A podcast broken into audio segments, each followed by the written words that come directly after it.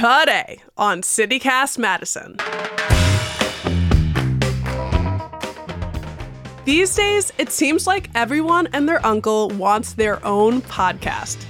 One Madison podcaster is helping others get the skills they need to tell their story, including at risk youth in the Madison area. Dee Star, host and creator of OuttaDeeBox podcast, teaches podcasting workshops to teens in the Dane County Juvenile Detention Center. It's through the Madison Public Library. We sat down with Dee to hear more about his efforts and hopes for the community program. It's Tuesday, January 23rd. I'm Bianca Martin, and here's what Madison's talking about.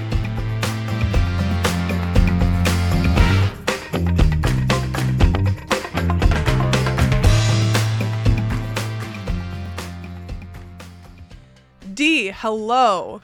How you doing? I am very, very stoked to be having this conversation with you and all the work that you're doing. Yeah, and you are currently sitting right now in the Dane County Juvenile Detention Center. You just finished a class. You know, you're teaching the youth how to make a podcast. And can you tell us about, you know, what what that involves and, and what that looks like?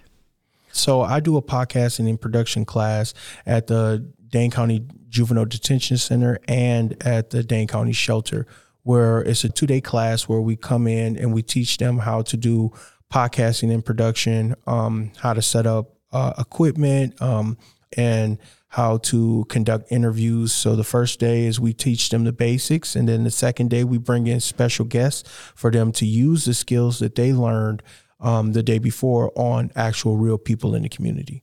You know what's crazy is some of the some of the kids, you know, when they first hear their voice on the actual microphone, they instantly burst into laughter, right? Like, oh my God, do I really sound like that? Or, you know, like some of the little stuff that they say all the time. Then when they say it on the mic, it's like, it sounds crazy. Like, yeah, it sounds just as crazy hearing you say that. you know what I mean? But, um, you know some of it some of them really take to it. Some of them are naturals. Oh my goodness. And and so the program is run through the madison public library. What made you want to do this? Uh, it's crazy. It, i was chosen for it. They they actually reached out to me and it was like hey would you be interested in teaching? And i talked to my wife and I was like, why don't you do it? She's like, no, they want you.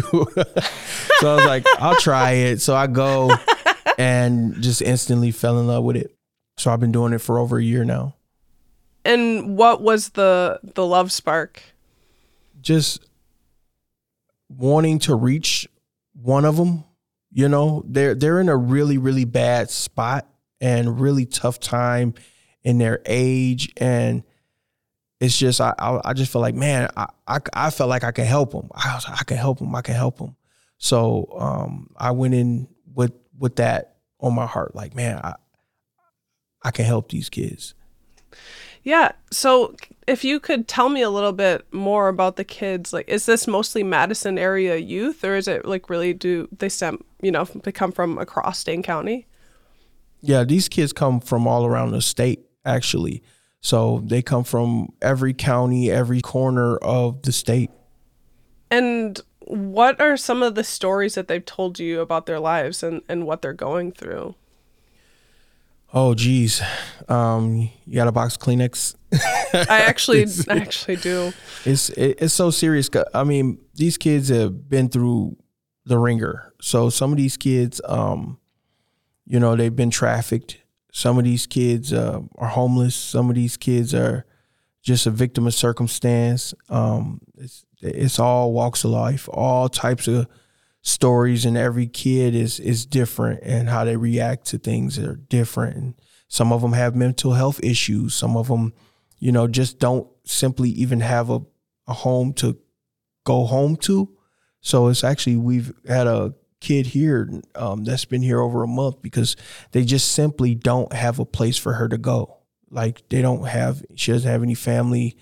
Um, there's no beds open in any shelters or any foster homes. So she, it is what it is. She just sits here in detention. Hmm. And you said, you know, you got into this to help just one, at least one kid. Have you seen, you know, any specific examples of how this podcasting class has has helped? Um, yeah. On top of all of the overwhelming support from the community, um, and, and the, and the press and the great guys here at the JRC and and the staff there at the shelter, uh, they they're the ones that tell me all the time, man, you know, thank you for coming here, thank you for being um, a part of um, what we're trying to do here. Um, we see the difference in the kids' attitudes when before you come, after you leave, um, how they're always talking about it, how you're bringing more and more distinguished guests to come and see them and donate their time to come and, um, you know, just just speak to them. So it's like they really appreciate it. And uh, I've actually seen some of the kids out in the community, and they, you know, remember my name and they remember everything, and they, you know, say thank you. We really appreciate it, and uh, so yeah, that's how I see that it helps and affects kids. Yeah, and you're planting the seeds, you know, to get it started, to sparking it. Yeah, absolutely.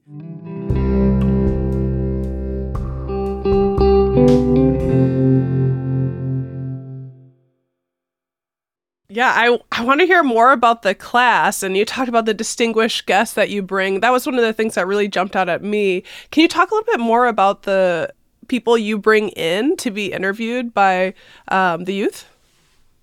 Sure. So this class that I just did, um, we actually had Cuckoo Cow. Um, he had a number one Billboard hit in 2001, and his manager, uh, KD the Playmaker. Uh, the class before that, I had um, platinum artist Baby Drew, and Baby Drew has like two platinum albums. So he's he's a um, legit rap artist that's out here in the, um, in the Milwaukee area. I've had local business owners from uh, Jackson's Yard Care to uh, clothing designers from Kingston Robinson, from um, Holy God's uh, Clothing.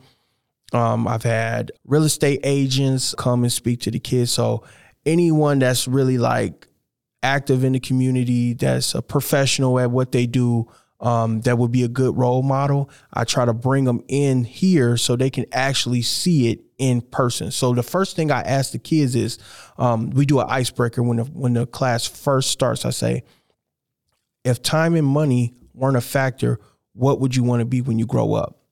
And based off of their answers, I try to find somebody that's in that field to come and bring them in.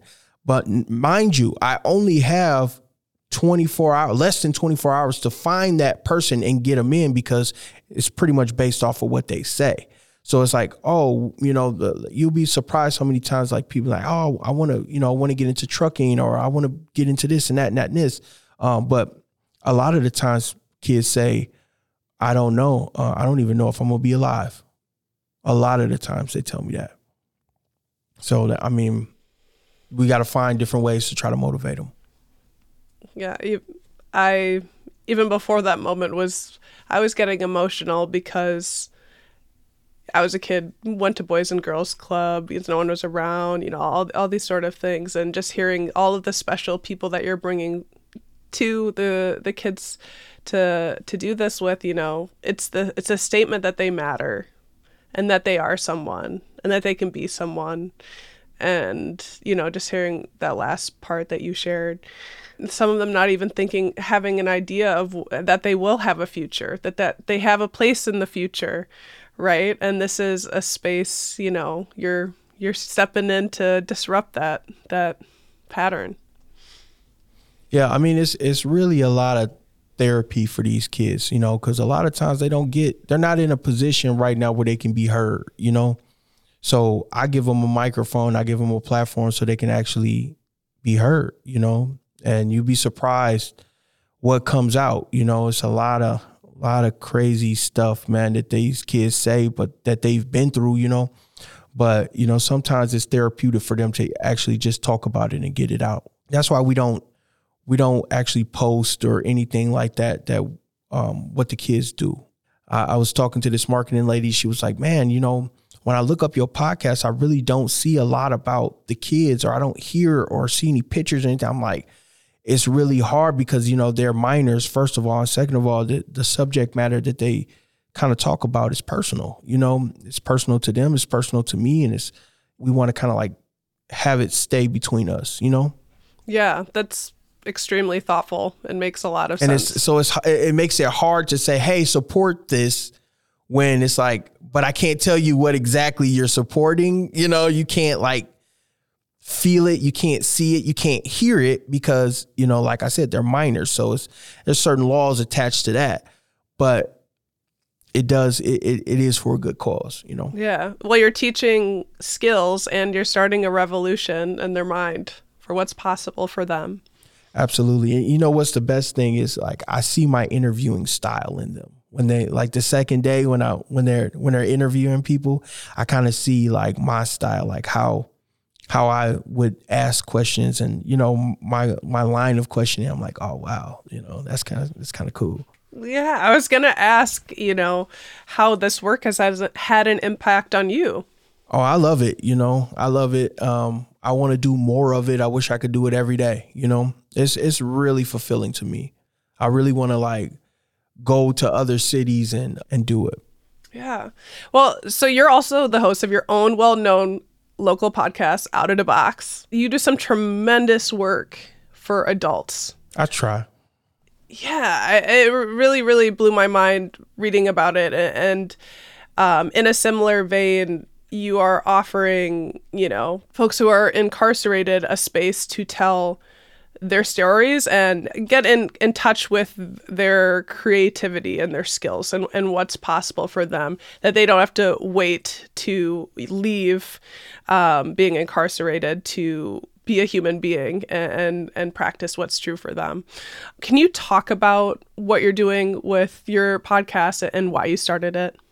So my podcast is centered around reentry. So that's um, incarcerated, formerly incarcerated people, giving them the opportunity to share their inspirational stories, music, spoken word, poetry. We also bring on community leaders, small businesses, and nonprofits to also share their resources with the community. Um, so we try to give these people a platform. So um, they can be heard. Like um, they've dubbed me the voice of the voiceless. Uh, so the people that don't have a voice, um, I speak for them and I give them a platform so they can actually speak for themselves also. And what makes you want to share the mic this way? Well, my family has a, a lot of people that's been incarcerated and that is incarcerated right now. Um, some of the most funniest, talented people that you ever want to meet. And um, you know, I visited them, I've talked to them on the phone, and I said, man, you know, if these people ever just had an opportunity to share their gifts with the world, um, who knows where they would be? You know what I'm saying? So I actually did a um, an interview with a guy named J Ball. J Ball was in and out of prison. He was in and out of foster homes. They actually threw him in a mental institution one time because they didn't like like this girl earlier. They just didn't have a place for him to be. Um, so he was kind of lost in the system and grew up in the system and grew up in an abusive family. They killed his dad, so he was heavily involved in gang life and things like that. And um, then he turned his life around. He had some kids, turned his life around, and started up a couple of businesses and now those businesses have flourished and now he's 100% legit he does christmas drives he does all types of things uh, in the community now. So i said man this is a great story. So i gave him the platform to speak and ask questions. And that was like my second or third interview i ever did. And that interview went on to win the wisconsin broadcast association uh, for best interview. Just giving him that platform to tell his story. Was so inspirational. You're using your skills, you know, that you developed and you went to college here in Madison. Yep, Madison Media Institute. Yeah, and um, and then through this work with with your podcast that you were just speaking about, you're and you're using those skills for the youth here to, in part, try to keep them from having have the experience of going into the carceral system. Correct? Absolutely. So I actually um, have had my brother who um, that is in, incarcerated right now um, call in while I was doing the class and spoke to the kids. Um, so they're incarcerated right now. He's incarcerated, and he's telling them, "Hey, yeah, yeah, this isn't detention right here, but I'm in prison. I've been in prison for the last twenty something years, and telling them this is not what you want. This is this is how it is, and you know, giving them um, words of encouragement and, and and words of warning. Um, so and, and it just is so different coming from him than it is from anybody else because they know that it's coming from a real person that's you know in that that same situation. The same struggle. Yeah. And you know another way you work with madison youth is through big brothers big brothers big sisters. You and that group are about to kick off a huge recruitment campaign in dane county for mentors correct? Correct Yep, absolutely. So uh, that starts um, February 1st and it goes up to March 15th. So Big Brothers Big Sisters is looking for um, to recruit at least 100 new volunteers, um, bigs, especially uh, those of diverse backgrounds. Currently, about 200 children are on the waiting list for mentors. So we're trying to cut that in half. That is the whole point of this campaign. And the campaign is called It Takes Little to Be Big. I've actually had two kids of my own personally go through the, the program of Big Brothers Big Sisters and was matched up with um, mentors and we had a, uh, an awesome experience. So that's that's why this mentorship program is so near and dear to my heart because it actually helped my kids. Wow. Dee, thank you so much for joining us. Thank you guys so much for having me. I really appreciate you having me on this podcast. That's Dee Star, podcast host of OuttaDeeBox. If you'd like to learn more about Dee's podcast, head over to our show notes for a link.